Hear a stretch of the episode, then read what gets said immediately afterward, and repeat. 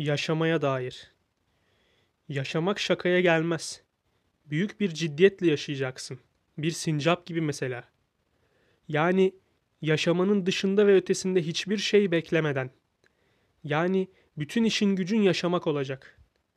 Yaşamayı ciddiye alacaksın. Yani o derecede, öylesine ki mesela kolların bağlı arkadan, sırtın duvarda yahut kocaman gözlüklerin, beyaz gömleğinle bir laboratuvarda insanlar için ölebileceksin. Hem de yüzünü bile görmediğin insanlar için. Hem de hiç kimse seni buna zorlamamışken. Hem de en güzel, en gerçek şeyin yaşamak olduğunu bildiğin halde. Yani öylesine ciddiye alacaksın ki yaşamayı, yetmişinde bile mesela zeytin dikeceksin.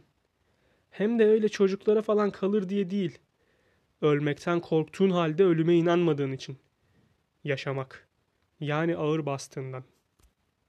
Nazım Hikmet.